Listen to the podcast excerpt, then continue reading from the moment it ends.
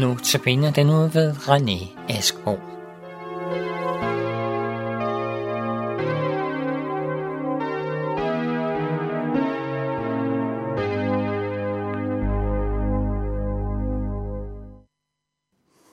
Så vil jeg øh, som, som den fjerde andagt øh, gå lidt tilbage i tiden. Jeg vil gå helt tilbage til, øh, til anden Mosebog, hvor, øh, hvor vi har en, øh, en øh, et, et, et, et folk, Israel, som samlet set er i, i krise. Øhm, de råber simpelthen, altså faraonerne er jo, er jo begyndt, fordi de er blevet mange, så, så har de behov for, at der er også skiftet øh, regenter ud, så, så, og de er blevet gradvist mere og mere barske, og det der sker, det er, at, øh, at øh, de, de kontrollerer dem med meget hårdt arbejde. Øhm, øhm, de råber simpelthen til Gud om, at han må hjælpe dem, at han må gribe, gribe ind i deres liv. Øhm, og det, har, det gør Gud også. Han har allerede forberedt øh, det for lang tid siden. Øh, han har nemlig lavet Moses føde, som har, som har er vokset, eller som har, men som er vokset op i, på, på, i paladset og øh, er øh, øh, har gået op og ned af, af farve og, og hans søn, altså, og, og, og nyt godt af det. Og øh, på et tidspunkt så øh, tager han parti og slår en Ægypter ihjel og slår en israeler, eller en israelit, og må så flygte og flygter ud i, i ørkenen, og, og øh, for at gøre en lang historie kort der, så, så ender han på, på Sinai's bjerg, og, og ser en brændende tornebus, som vi selvfølgelig alle sammen er klar over. Der bliver han kaldet til Gud om at vende tilbage og befri Guds folk. Så allerede der på det tidspunkt taler Gud om, at Israel er hans folk. Øh, og, og han sender så Moses som en befrier, som en, en frelser. Til, så Moses bliver nøglen til frelsen for, for, for Israel, men det er Gud, der frelser Israel. Det er ikke Moses, der frelser. Øh, han er redskabet og, og nøglen til, at det kan ske. Gud udruster ham. Øh, han nægter først et par gange, og, og så får han sin bror til hjælp, men, og han går så og kommer til Israel, der vi kender alle sammen de, de, de ti de 10 plager der. Det er ikke så meget dem, det handler om. Men, men langt om længe, så får Israel lov at, at rejse. Øh, og øh, de slår jo lejr nede ved, ved, øh, ved det Røde Hav, eller Sivhavet, som der står.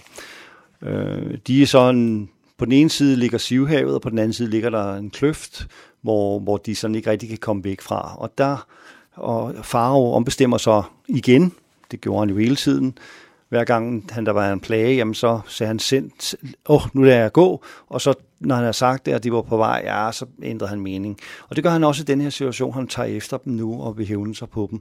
Øh, og Israel bliver jo forfærdeligt bange, øh, og det kan man jo godt forstå. Der står de øh, med børn og kvinder og husdyr, og øh, altså, man kunne sige, det var et moderne øh, flyttelæs. Det, man, man kan også tale om, det var en, en, øh, en, en, en flygtningelejr, Øh, der på det nærmeste var etableret der, for de flygter jo ud af, af Israel, eller ud af Ægypten og skal over på den anden side. Så, øhm, så de er jo, det er jo sådan en moderne en moderne flygtningelejr, kan man sige. Og den bliver så angrebet af, af en veludrustet her med, med, med stridsvogne og svær og spyd og rustning og sådan noget. Det kan man ikke forestille sig, at Israel har ret meget, at de er et ret svagt folk der. Øh, men Gud gør det, han sender en, en ildstøtte og en, en, en støvsøjle, som så er der om dagen, og ildstøtten om natten til hans, men ildstøtten her passer sig på, spærrer så for, og, sty, og, og skystøtten gør også. Og, øhm, men, men det ændrer ikke på, at, at, at de her israeler eller israelitter er, bliver bange, og, og, og, og, og de begynder så at, at råbe til Moses, at det er også din skyld det her. Øh, du, kunne, hvorfor gjorde du det her imod os? Det var meget bedre, hvis vi var blevet, så nu skal vi jo alle sammen omkomme. Øhm, Moses på så videre Gud, han bevarer roen, det gør han faktisk rigtig tit, bevarer han roen, og så og lytter til, hvad Gud siger, og øh, rækker sin stav ud over vandet, og vandene skilles, og de kan gå tørskoet over. Den her situation er, er selvfølgelig kendetegnet ved, at, øh, at, at de her israelitter er i en livssituation, hvor de er truet, ganske enkelt truet på livet. De er fuldstændig øh, prisgivet af den egyptiske hær, hvis ikke Gud griber ind men det gør han også. Men, han gør det ikke fordi, at Israel på den måde er øh, har en, en, et, et, det rette sind, eller det rette sindelag i forhold til Gud. Tværtimod, de, de nærmest render skrigende bort, hvis de kunne, øh, fra Gud. Det er, fordi Moses bevarer roen og lytter til Gud, og fordi Gud har en plan med Israel, at det her sker. Øh, så det vi kan lære, også når vi som kristne og tilhører Jesus Kristus og er blevet født på ny øh, og er en del af Guds rige, så kan vi også regne med, at Gud beskytter sine, passer på os. Øh, så så øh, det kan godt være, at det ser ud som om, at vi gør noget, rækker staven ud, eller slår igen, eller flygter fra et problem, eller øh, reagerer med, med, med fortvivlelse og alle mulige ting, eller begynder at, hånd, at gøre nogle ting. Øh, der, der er også et sted, et yndlingssted for mig, jeg er også i, i, i Jemirs bog, hvor, hvor Gud siger, to ting har jeg imod jer, ikke? I har, I har forladt mig, den levende kilde, og bygget jeres egne cisterner, brudne, brugne, øh, øh, brudne cisterner, tror jeg, der står. Og det, og det betyder, at, at, Gud er den levende kilde, og de har selv taget ansvaret for deres liv og prøvet at udhugge de her cisterner, som ikke holder, hverken kan holde vand eller noget som helst.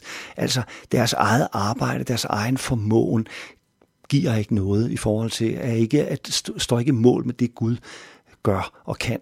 Øhm, men, men, men, men, men, men Gud gør altså det her for Israel, fordi han har kaldet dem til. Og ligesom vi som kristne, os som tilhører Jesus, har Gud øh, taget ansvaret for, han, han, vil, han, vil, øh, han vil sørge for os. Han vil passe på os. Han vil holde os fast.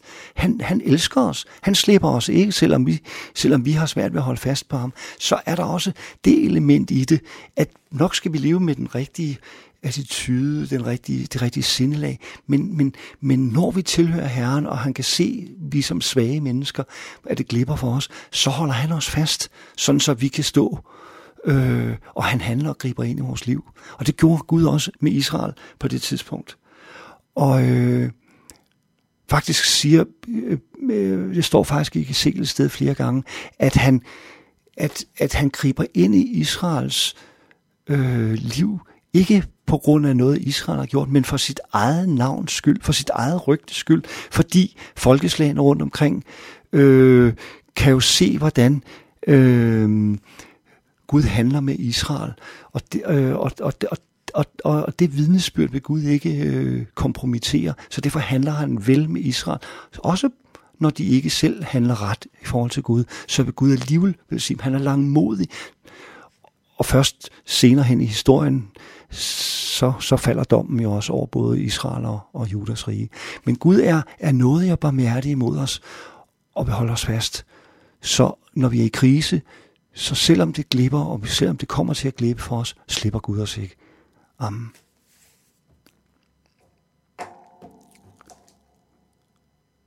Tak, Jesus, fordi du aldrig slipper os, du aldrig forlader os, som du var med Moses og alle de andre, at du også passer på os og leder os og rette vej for dit navns skyld.